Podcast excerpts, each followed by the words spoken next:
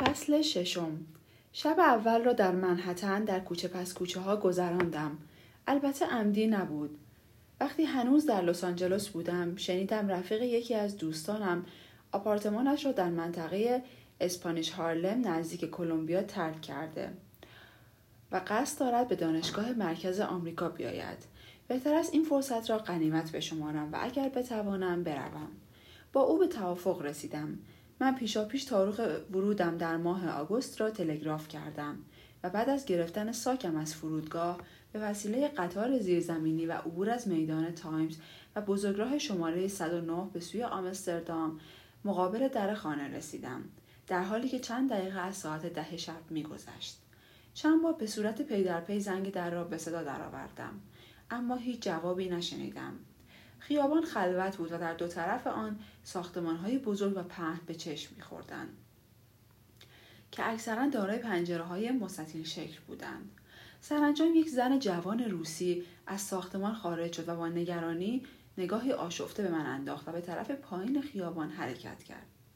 قبل از اینکه در کاملا بسته شود خود را به داخل پرت کردم و کیفم را به دنبالم کشیدم و از پله ها بالا رفتم.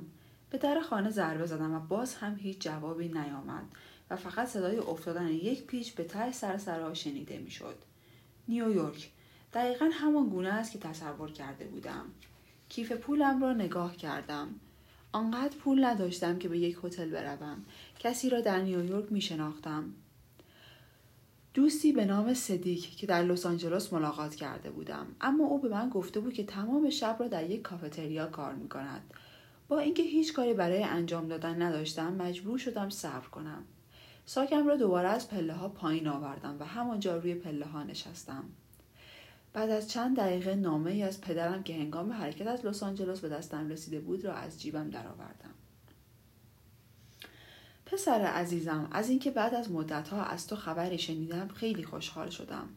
من خوبم و همه آن کارهایی که می‌دانم تو از من در این کشور انتظار داری انجام می دهم. من تازه از لندن که برای انجام کارهای دولتی و مذاکرات مالی و غیره به آنجا رفته بودم آمده ام. در حقیقت به دلیل مسافرت های زیاد است که کمتر برای تو نامه می نویسم. در هر حال سعی می کنم از این به بعد بهتر باشم. حتما خوشحال خواهی شد که بدانی برادر و خواهرهایت همگی خوب بوده و تبریکهایشان را به تو میرسانند آنها هم مانند من از اینکه تصمیم گرفتی بعد از تحصیلات به خانهت بیایی خیلی خوشحال هستند وقتی آمدی با هم تصمیم می‌گیریم که چقدر دلت می‌خواهد اینجا بمانیم. حتی اگر برای چند روز بیایی مهم این است که مردمت را بشناسی و بدانی متعلق به کجا هستی.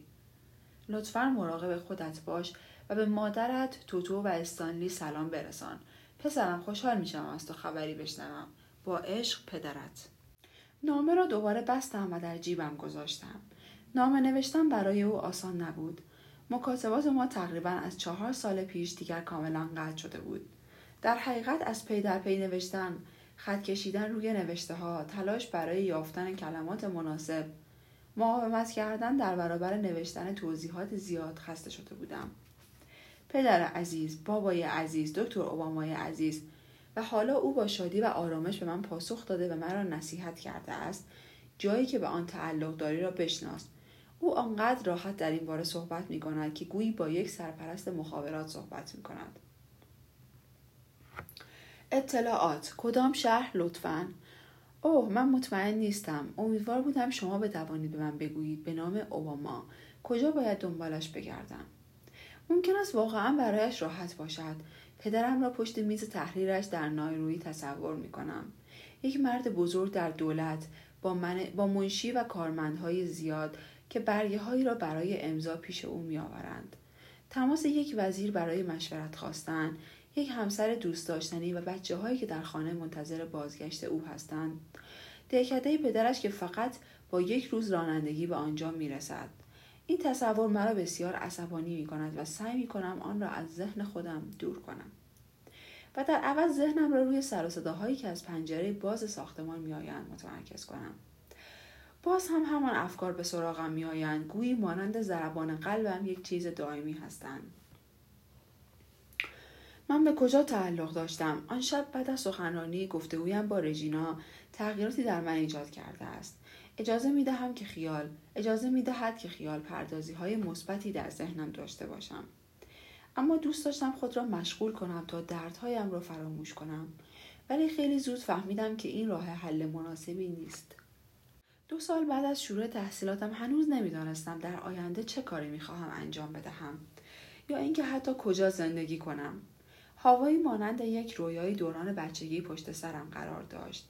حتی تصور نمی کردم که بتوانم مدت زیادی آنجا بمانم. زمانی پدرم یک چیزی گفته بود. می‌دانم خیلی دیر شده اما همیشه آفریقا مثل خانه من است و اگر من خود را مانند یک آمریکایی سیاه پوست شناخته باشم و این واقعیت را درک کرده باشم که آنجا هیچ حامی و پشتیبانی ندارم. آنچه نیاز دارم یک اجتماع است. اجتماعی که یأس و ناامیدی بیشتری نسبت به آنچه من و دوستان سیاهم هنگام خواندن جدیدترین آمار جرم و گناه در آن سهیم بودیم ایجاد می‌کرد. اجتماعی که می‌توانستم پولم را آنجا سرمایه گذاری کنم و وفاداری خود را محک بزنم. و بنابراین وقتی درباره برنامه انتقالی که میان دانشکده اکسیدنتال و دانشگاه کلمبیا برقرار شده بود چیزهایی شنیدم سریعا برای پذیرش اقدام کردم. با خود فکر کردم حتی اگر در دانشگاه کلمبیا به اندازه اکسیدنتال دانشجوی سیاه پوست نباشد. اما من در قلب یک شهر خوب و در همسایگی دوستان سیاه پوستم قرار گرفتم. اکثر دوستانم آن سال فارغ تحصیل شدند. حسن برای کار با خانوادهش به لندن رفت. رژینا برای تحصیل در رشته زبان اسپانیایی به اندال... اندونزیا رفت. و مارکوس من هنوز نمی‌دانم چه اتفاقی برای او افتاد. او بیش از یک سال است که رفته است. اما در عواسط سال سوم تحصیل اتفاقی افتاد. چیزی که من تشخیص می‌دهم نمی‌توانم نام ببرم. بعد از ظهری را به خاطر آوردم که قبل از گرفتن تصمیمش برای رفتن از دانشگاه با هم در کتابخانه نشسته بودیم. یک دانشجوی ایرانی یک مرد کچل با عینک روبروی ما پشت میز نشسته بود و متوجه شد که مارکوس کتابی درباره اقتصاد و سیاست اسلام ها می‌خواند. اگرچه او نگاهی حاکی از تهدید به دانشجوی ایرانی تحویل داد اما آن مرد رفتاری دوستانه داشت و سرانجام همان گونه که آنجا نشسته بود از مارکوس درباره کتاب سوالی پرسید. او گفت لطفا به من بگویید شما در مورد مسئله مثل اینکه اسلاف ها اجازه یافته بودن برای سالها باقی بمانند و دوام بیاورند چه فکر می‌کنید؟ مارکوس گفت سفید ها دوست ندارن ما را هم انسان به حساب آورند و هنوز هم همین گونه است. بله می‌دانم اما آنچه من سوال کردم این بود که چرا سیاه ها آنها جنگیدند. ناتورنر دنمارک وسی دانشجوی ایرانی میان حرفش پرید.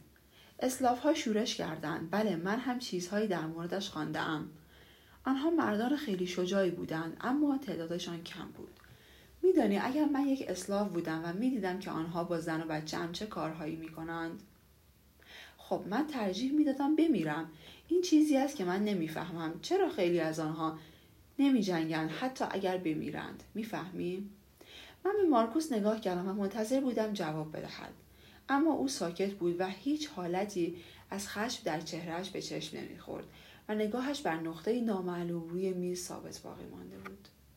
سکوت او مرا گیج کرده بود اما بعد از کمی صبر رو به فرد ایرانی کردم و از او پرسیدم آیا نام ثبت نشده هزارها سیاه پوست زندانی را که در آبهای پر از کوسه قبل از اینکه کشتیشان بتواند به سواحل آمریکا برسد پریده اند را می‌داند؟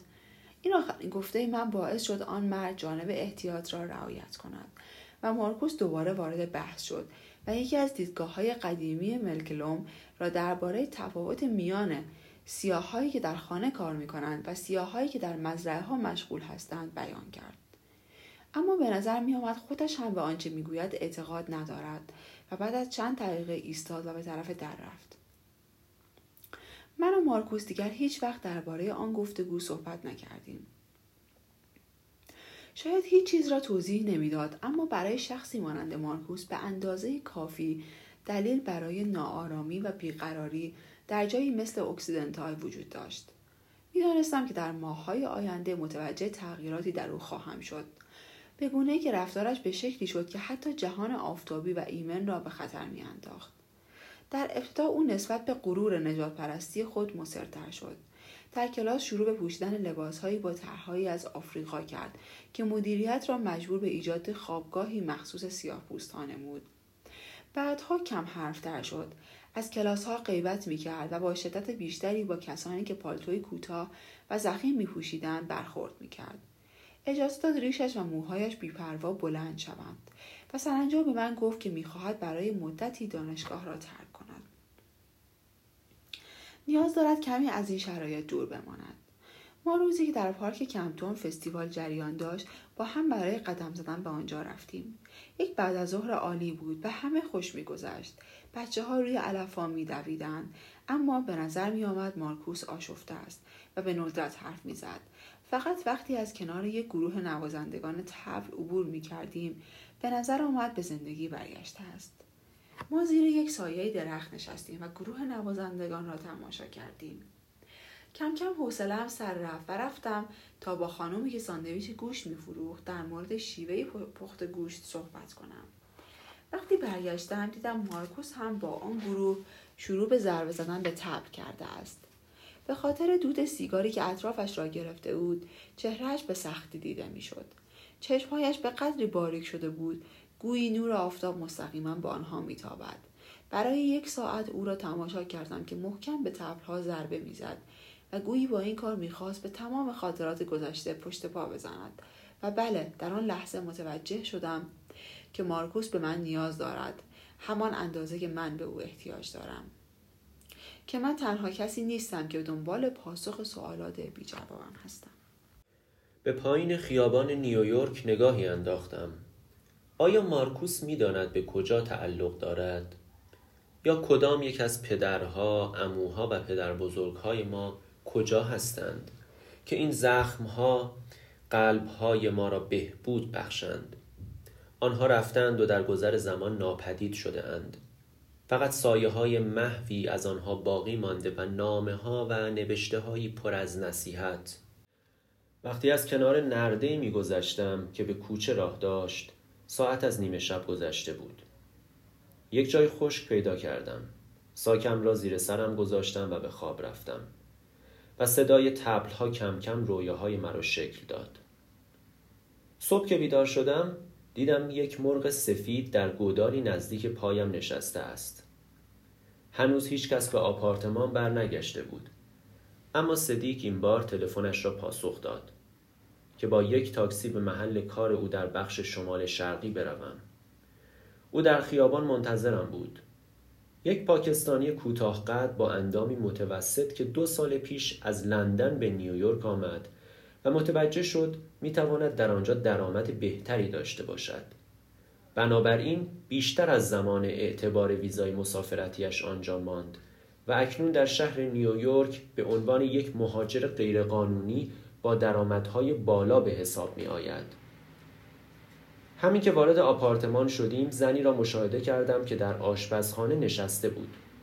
صدیق گفت صوفی این باری است.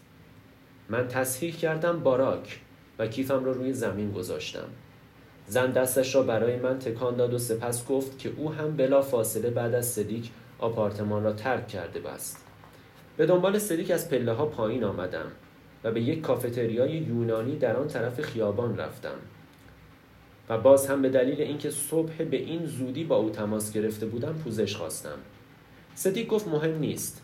سپس فهرست کافه را خواند و آن را کنار گذاشت. خب بار ببخشید باراک. بگو ببینم چه چیز تو را به شهر زیبای ما کشانده است؟ من سعی کردم توضیح دهم.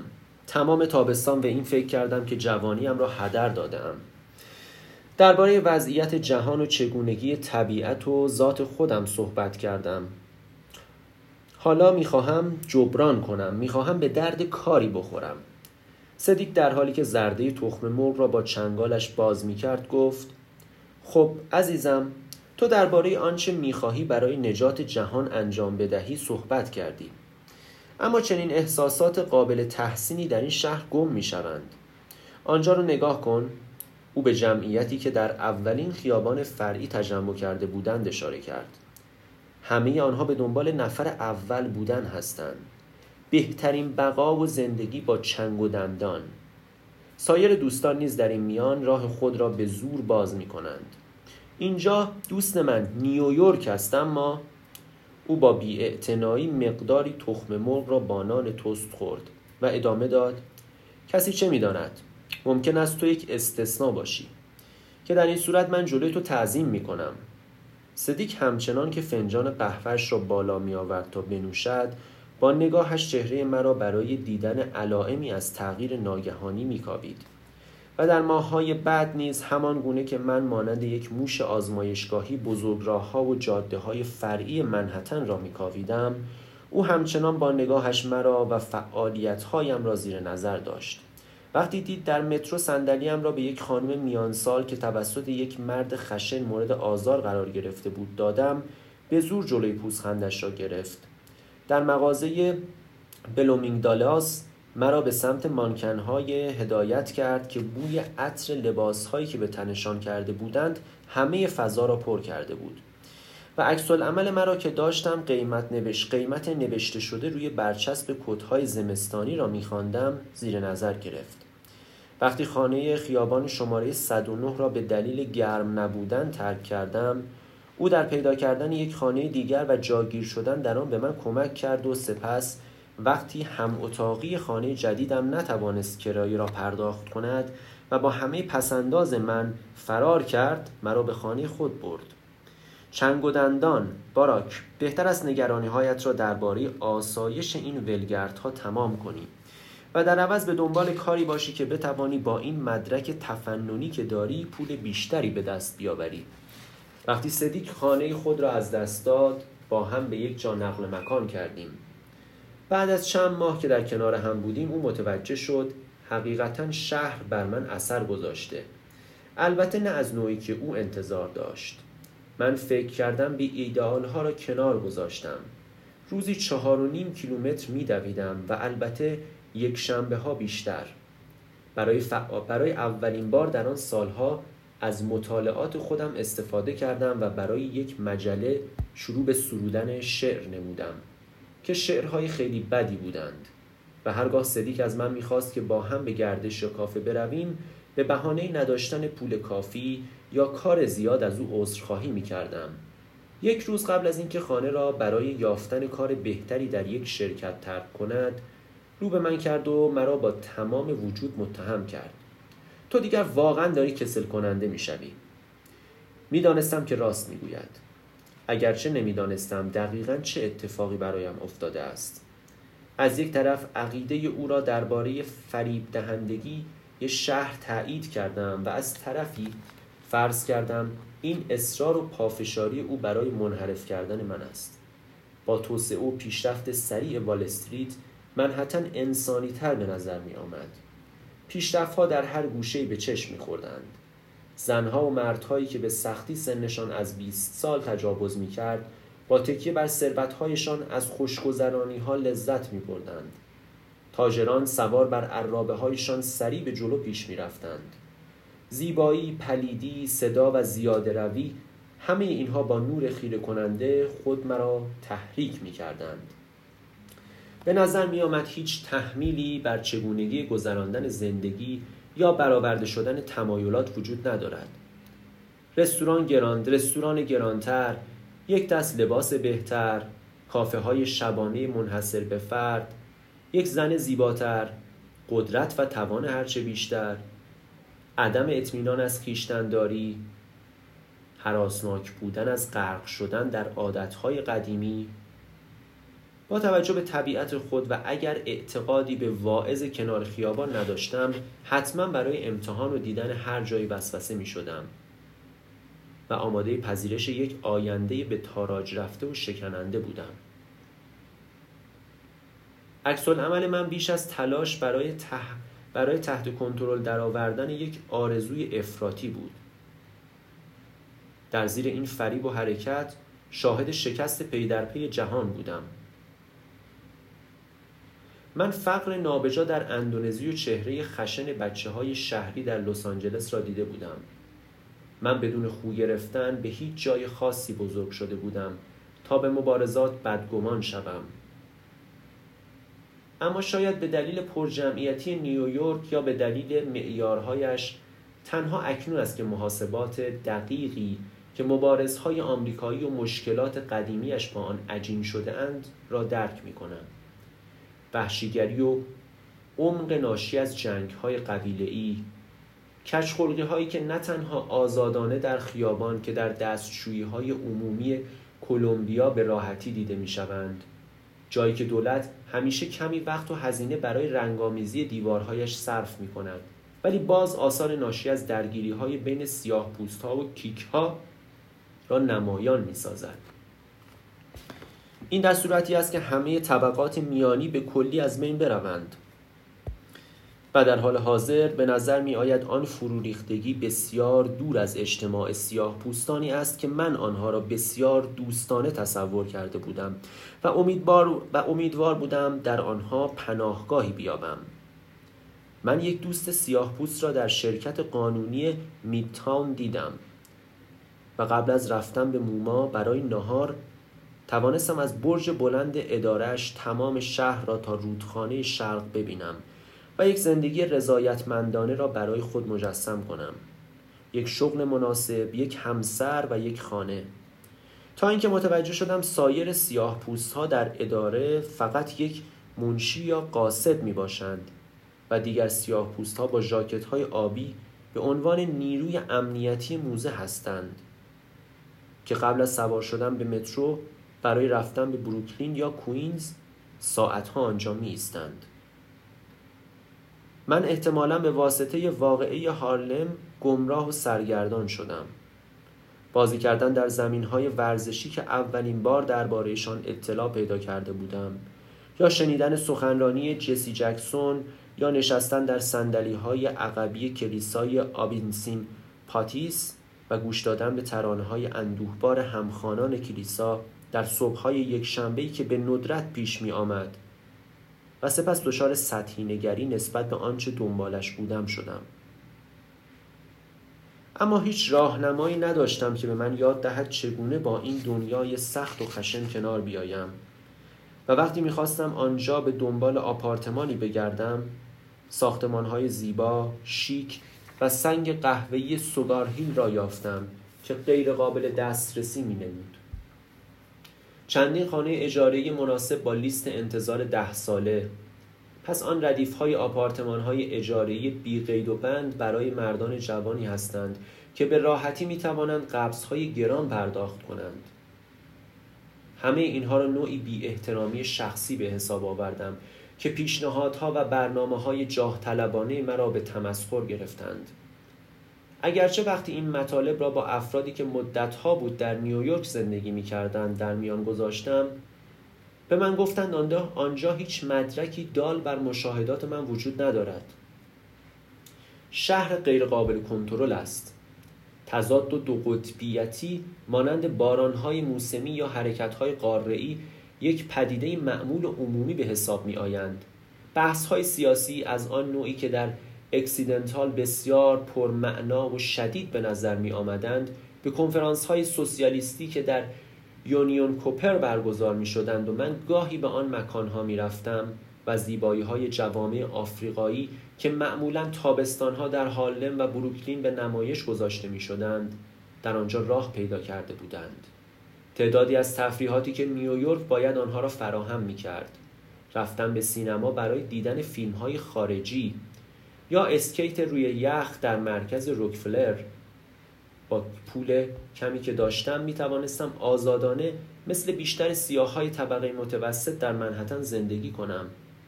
آزاد بودم تا موضوعی را انتخاب کنم که زندگیم را شکل دهد. مختار بودم در کنار دیگران مجموعه از سبک های دوستان وابستگی های سیاسی را داشته باشم. احساس می کردم در بعضی مراحل مثلا زمانی که بچه داری و تصمیم می‌گیری به خاطر مدرسه خصوصی فرزندت در شهر بمانی یا زمانی که تصمیم می‌گیری شبها به جای مترو از تاکسی استفاده کنی یا تصمیم می‌گیری برای ساختمانت سرایدار انتخاب کنی این یک تصمیم قطعی و ملزم به اجرا بود و هیچ گریزی از تقسیم و بخشبندی شدن نمی باشد و بعد تو خود را در سمتی از خط میابی که هیچ تمایلی نداری آنجا باشی. با احساس ناخوشایندی که از اجبار در چنین انتخابی داشتم به مدت یک سال از یک انتهای منحتن به پایانه دیگر می‌رفتم. مانند یک جهانگرد محدوده امکانات انسانی که به نمایش گذاشته شده را تماشا می کردم و سعی می کردم رد پایی از آیندم را در زندگی کسانی که می دیدم بیابم.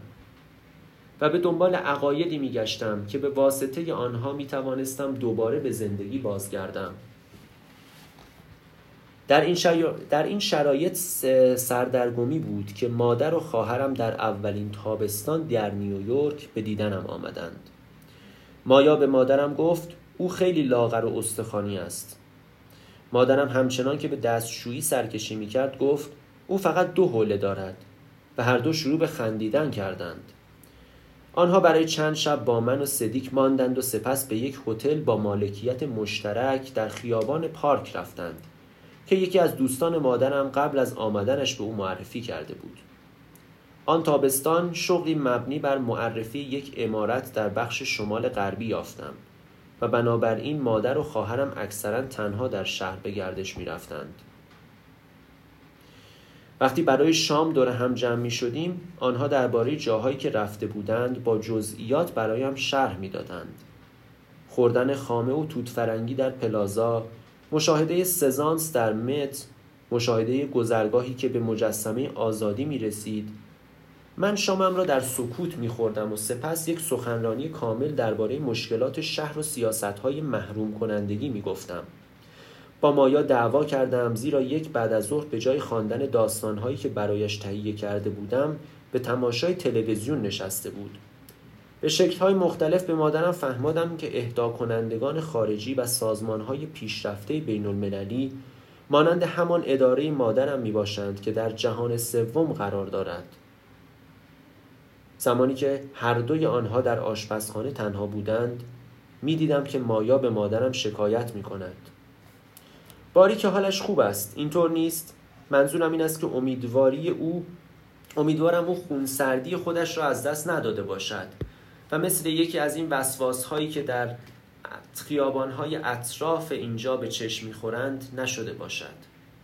یک روز بعد از ظهر متوجه توجه مادرم به یکی از آگهی های تبلیغاتی فیلمی به نام ارفیوس سیاه جلب شد که در پایین شهر به نمایش گذاشته شده بود. مادرم اصرار کرد که آن شب برای دیدن آن فیلم برویم. او گفت این اولین فیلم خارجی بود که تا به حال دیده است. همان گونه که وارد آسانسور می شدیم گفت آن موقع فقط شانزده سالم بود.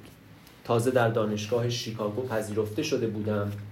گرامس هنوز نگفته بود که اجازه رفتن به من نمی‌دهد و من برای تابستان آنجا بودم و به عنوان یک مسئول تدارکات مشغول به کار شدم. این اولین باری بود که به راستی روی پای خودم می ایستادم احساس می کردم بزرگ شدم و وقتی این فیلم را دیدم فکر کردم این زیباترین چیزی بوده که تا به حال دیدم ما با یک تاکسی به سالن تئاتر بازسازی شده جایی که قرار بود فیلم نمایش داده شود رفتیم. اکثر هنرپیشه های فیلم سیاه و برزیلی بودند که اغلب حدود پنجاه سال داشتند. داستان فیلم بسیار ساده بود. مربوط به یکی از افسانه های یونان درباره ارفیسیوس و اوریدیس. در صحنه که دره های سبز را نشان می‌داد سیاه ها و برزیلی های برونزه آواز میخواندند و گیتار می‌زدند. تقریبا در نیمه های فیلم به این نتیجه رسیدم که به اندازه کافی دیدیم و برگشتم به مادرم بگویم که اگر آماده است برویم. اما او که نور آبی رنگ صحنه فیلم صورتش را روشن کرده بود با نگاهی پر حسرت به صحنه فیلم زل زده بود. در آن لحظه فکر کردم اگر بتوانم از دریچه درون قلب او را ببینم قلب تحت تأثیر قرار گرفته او دوباره جوان شده است. ناگهان متوجه شدم که نقش بچه های سیاه پوست در صحنه های فیلم تصویر وحشی های تیره همراه کنراد را برای زنده کرده است که او آن خاطرات را آن همه سال پیش با خود به هوایی آورده. انعکاس یک رویای ساده که برای یک دختر بچه مدرسه ای از کانزاس ممنوع شده بود. وعده یک زندگی جدید گرم پر احساس متفاوت و شگفتانگیز. در حالی که برای او ناراحت بودم سر جایم نشستم و از دست کسانی که اطرافم بودند عصبانی شدم. آنجا در تاریکی نشستم و گفتگویی را که سالها پیش با یکی از دوستان مادرم داشتم به یاد آوردم. او مردی انگلیسی بود که برای سازمان جهانی هلال احمر در آسیا و آفریقا کار می‌کرد. او به من گفت از میان همه انسانهای مختلفی که در طول مسافرتهایش ملاقات کرده دیک از سودان از سودان با بقیه متفاوت بوده است. او گفت معمولا بعد از یک یا دو ماه می‌توانی با افراد ارتباط برقرار کنی. حتی در جایی که بلد نیستی به زبانشان صحبت کنی با یک لبخند یا یک جوک می‌توانی با آنها رابطه داشته باشی. بعضی موارد قابل فهم می‌شوند. اما بعد از یک سال که با دیک بودم هنوز برایم کاملا ناشناخته بودند. آنها به چیزهایی که باعث ناراحتی و ناامیدی من می‌شد میخندیدند. آنچه به نظرم از همه مسخره تر می آمد این تصورشان بود که باید آنها را با دلسردی کامل تنها به حال خود رها کنی. من از دادن این اطلاعات به او که دیک همان نیولت ها اقوام دور من بودند خودداری کردم. سعی کردم این مرد انگلیسی رنگ پریده را جایی در یک بیابان خشک تصور کنم. در حالی که اطرافش را ادعی افراد قبیله برهنه احاطه کرده اند چشمهایش در آسمان خالی به دنبال چیزی میگشت. در انزوای تلخ خیش به سر می برد. سپس متوجه چیزی شدم که وقتی به همراه مادر و خواهرم سالن نمایش فیلم را ترک می کردم آن را با خود داشتم. احساسات میان مبارزات هرگز نمی توانند خالص و ناب باشند. حتی معصومیت عشق. به خاطر اینکه همیشه تمایل داریم آنها را در فاکتورهایی که در ما وجود ندارند بیابیم. لکهدار شده است. همان گونه که ما به دنبال رستگاری یا بدفرجامی خود هستیم سایر مبارزات نیست دقیقا همان گونه هستند. پر مخاطره بیگانه و مجزا. در حالی که مادرم به دستشویی می‌رفت مایا گفت یک جورهای خشک و سخت ها؟ فیلم یک جورهای خشک و سخت بود دقیقا مثل رفتار مامان. در چند روز آینده تمام سعی خود را می کردم موقعیتی پیش نیاید که من و مادرم مجبور به صحبت کردن باشیم. و درست چند روز قبل از اینکه آنها بروند در حالی که مایا چرت می‌زد مادرم با عمل مرا غافلگیر کرد. او یک نامه به آدرس پدرم در دستم گذاشت. من از او سوال کردم که آیا تمر هم دارد؟ شاید دو تا باید ترتیب یک ملاقات با هم را بدهید. در حالی که از ته کیفش یک تمر پیدا می کردم به او درباره برنامه های آینده هم گفتم. در واقع او دو تمر به من داد که به دلیل گرمای تابستان به هم چسبیده بودند. صبر کرد تا آب جوش بیاید و سپس به کمک بخار آب آن دو را از هم جدا کرد و سپس یک چسب مایه هم به من داد. او از آشپزخانه گفت خب فکر می کنم که برای هر دوی شما باید فوقالعاده باشد. که به هر حال همدیگر را بشناسید. او احتمالا به دلیل کار, آزمودگی ده ساله ای که دارد کمی خشن شده. اما حالا تو از او کار آزموده تری. من شانه را بالا انداختم. کسی چه می‌داند؟ او سرش را از آشپزخانه بیرون آورد و گفت امیدوارم تو در کنار او احساس بیمیلی نکنی. نمی‌دانم. او به اتاق نشیمن برگشت و ما برای مدتی آنجا ماندیم و به صدای ترافیک خیابان گوش دادیم. سپس بدون هیچ مقدمه ای مادرم شروع به تعریف داستانی کرد با صدایی دور. گویی آن را برای خود تعریف می کند میدانی این تقصیر پدرت نبود که رفت. من از او طلاق گرفتم. وقتی ما می‌خواستیم ازدواج کنیم پدر بزرگ و مادر بزرگت از این تصمیم راضی و خوشحال نبودند.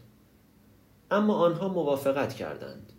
احتمالا به هیچ طریقی نمی توانستند مانع این کار شوند و سرانجام به این نتیجه رسیدند که انجام این کار درست است. سپس پدر باراک پدر بزرگت حسین این نامه بلند بالا را برای گرامس نوشت که او با این ازدواج موافق نیست. او گفت که نمی‌خواهد خون اوباما با خون یک زن سفید پوست آلوده شود. خب می توانی عکس عمل گرامس را حدس بزنی. مشکل دیگر پدرت هم زن اولش بود. او به من گفته بود که آنها از هم جدا شدند.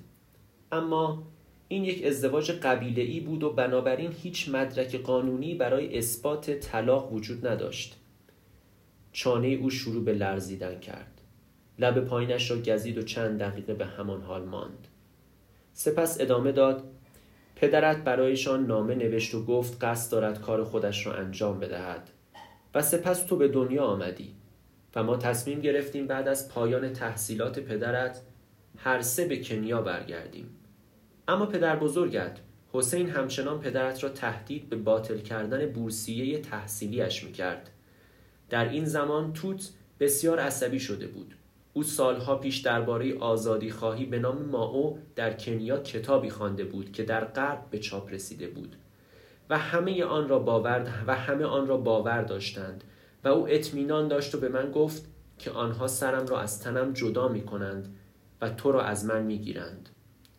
وقتی پدرت از دانشگاه فارغ و تحصیل شد دو درخواست بورسیه دریافت کرد یکی مربوط به دانشکده تازه تأسیس در نیویورک و دیگری از هاروارد بود دانشکده جدید موافقت کرده بود هزینه همه چیز را تقبل کند. اتاق شغلی در دانشکده حمایت کافی برای هر سه ما. هاروارد فقط هزینه تحصیل را تقبل کرده بود. اما باراک واقعا یک مرد جدی و انعطاف ناپذیر بود. او باید به هاروارد می‌رفت.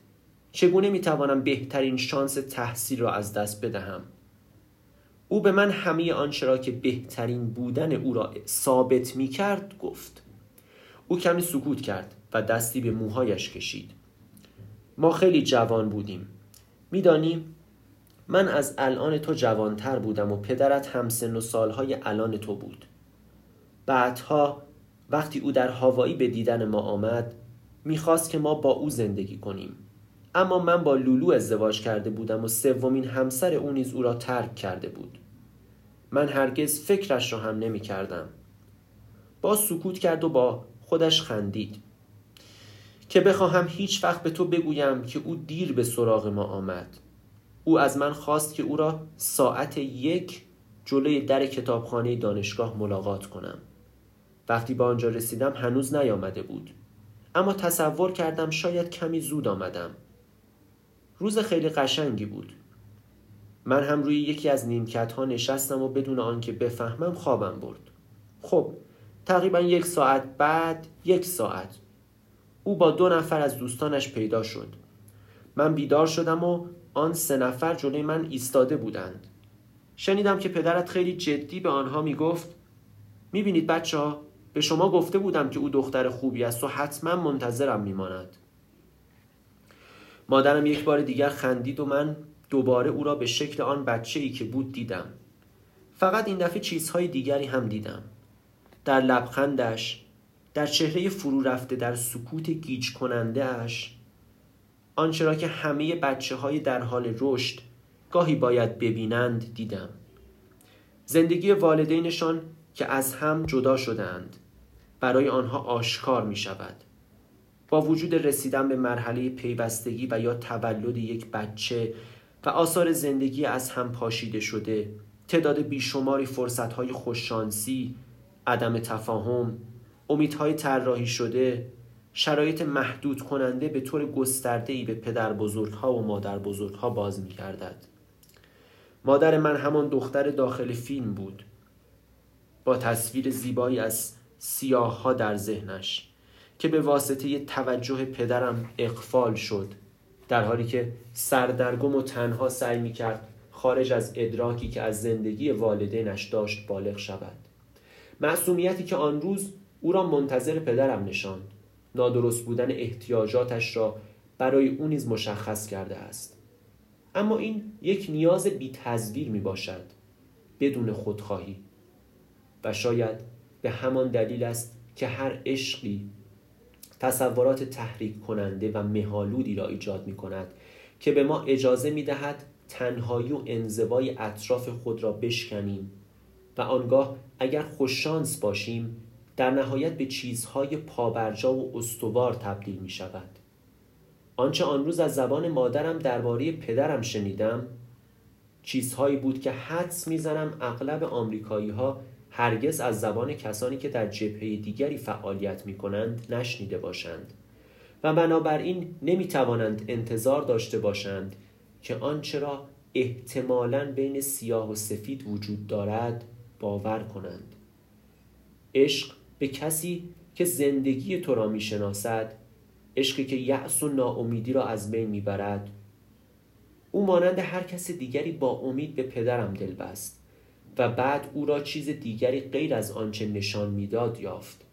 او حتی به بچه ای که او را نمی شناخت کمک کرد تا او را از همان دیدگاه بشناسد. و وقتی چند ماه بعد به او تلفن کردم تا خبر دهم پدرم فوت کرده شنیدم که او از پشت تلفن گریه می کند و به یاد چهره آن روز مادرم افتادم. بعد از صحبت کردن با مادرم به عمویم در بستون تلفن کردم و ما یک گفتگوی مختصر و خشک و رسمی با هم داشتیم. من به مراسم خاکسپاری نرفتم و بنابراین به خانواده پدرم در نایروبی نامه نوشتم و مراتب همدردی و تسلیت خود را به آنها رساندم. از آنها خواستم جواب نامه را بدهند و از اینکه اینقدر از هم دور هستیم اظهار شگفتی کردم. هیچ احساس غم و اندوه نداشتم و فقط یک حس مبهم به خاطر از دست دادن یک فرصت را داشتم. و هیچ دلیلی نمی‌دیدم که بخواهم احساسم را به شکل دیگری نشان بدهم. برنامه هم برای مسافرت به کنیا دچار یک وقفه غیرمنتظره شده بود. یک سال گذشت تا اینکه او را در یک اتاق سرد در یک آپارتمان و در خوابم دیدم. خواب دیدم با دوستانی که نامشان را از یاد برده به مسافرت رفتم مردها و زنها با مقصدهای مختلف همراه ما بودند. ما از یک مزرعه و دره سبز پشت به آسمان نارنجی در حرکت بودیم. یک مرد سفید پوست خوابالود کنارم نشسته بود و من در کتابی که در دستهایش بود دیدم که نوشته بود رفتار ما نتیجه آزمونهای قدیمی طبیعت ماست. او به من گفت که یک عضو اتحادیه بوده و برای ملاقات دخترش می رود. ما در یک هتل بزرگ قدیمی با شمهای بزرگ ماندیم. آنجا در سالن یک پیانو و یک سبد پر از کوسن و نازبالش های نرم ابریشمین بود. من یک کوسن برداشته و روی نیمکت پیانو گذاشتم و سپس مرد پیر به دلیل فرسودگی آهسته آنجا نشست. و وقتی دوباره نگاه کردم یک دختر بچه سیاه پوست آنجا نشسته بود که پاهایش به سختی به پدال ها می رسیدند. او در حالی که لبخند می‌زد شروع به نواختن کرد و سپس یک پیشخدمت وارد شد. یک زن جوان اهل چک. پیشخدمت به ما اخم کرد اما در همان حال می خندید. و سپاس و سپس ناگهان انگشت به دهان ایستاد گویی ما رازی را فهمیده باشیم در سفر برای مدتی چرت می‌زنم و وقتی بیدار می شوم هیچ کس آنجا نیست اتوبوس لحظه ایستاد و من خود را نشسته بر لبه پیاده رو یافتم. درون ساختمانی که از سنگهای زمخت ساخته شده بود یک وکیل و یک قاضی صحبت می کردن. قاضی می گفت پدرم به اندازه کافی عمرش را در زندان گذرانده و وقتش رسیده که آزاد شود. اما وکیل شدیدا به سابق دار بودن او و قوانین مختلف پافشاری می کرد قاضی با بیاعتنایی از روی نیمکت بلند شد. پشت در زندان ایستادم و قفل را باز کردم و با دقت آن را روی لبه پنجره گذاشتم. پدرم قبل از من آنجا بود و فقط یک تکه پارچه دور کمرش بسته بود. او خیلی کوچک بود با سری بزرگ و بدنی لاغر. سینه و بازوانش اوریان بودند. به نظر رنگ پریده می آمد چشمهایش در چهره در چهره بینوری و خاکستریش مانند نور چراغ می درخشیدند. او با اشاره از نگهبان خواست کناری بایستد. گفت به خودت نگاه کن خیلی بلند خیلی لاغر و حتی با موهای خاکستری. و من دیدم که درست می‌گوید. و به طرف او رفتم و همدیگر را در آغوش گرفتیم. شروع به گریه کردم و خجالت زده بودم اما نمی توانستم خودم را کنترل کنم. او گفت باراک من همیشه می‌خواستم به تو بگویم که چقدر دوستت دارم. و حالا او در بازوانم خیلی کوچک به اندازه یک بچه به نظر می آمد. او گوشه صندلیاش نشست و سرش را به دستانش تکیه داد و از من دور شد و به داخل دیوار رفت. اندوه عمیقی در چهرهش دیده می‌شد من سعی می کردم با او شوخی کنم اما او هیچ تغییری نکرد و زمانی که با نجوا گفتم دیگر باید از هم جدا شویم. سرش را تکان داد و گفت بله بهتر از تو بروی. در حالی که هنوز گریه می کردم از خواب بیدار شدم. اولین اشکهای واقعی من برای او و برای خودم. زندانبان او قاضی او و پسرش. چراغ را روشن کردم و آخرین نامه هایش را بیرون آوردم. تنها ملاقات ما را به یاد آوردم. توپ بسکتبالی که به من داد و اینکه چطور به من رقصیدن یاد داد. و برای اولین بار متوجه شدم که حتی در غیبتش حضور قوی او محافظ من برای رشد می باشد حضوری برای زندگی کردن یا شاید یأس و ناامیدی. به کنار پنجره رفتم و به بیرون نگاه کردم و به اولین صداهای صبح گوش دادم. صدای ماشین های جمع کننده زباله صدای پای دیگران بیرون در. با خود فکر کردم نیاز دارم به دنبالش بگردم و دوباره با او صحبت کنم.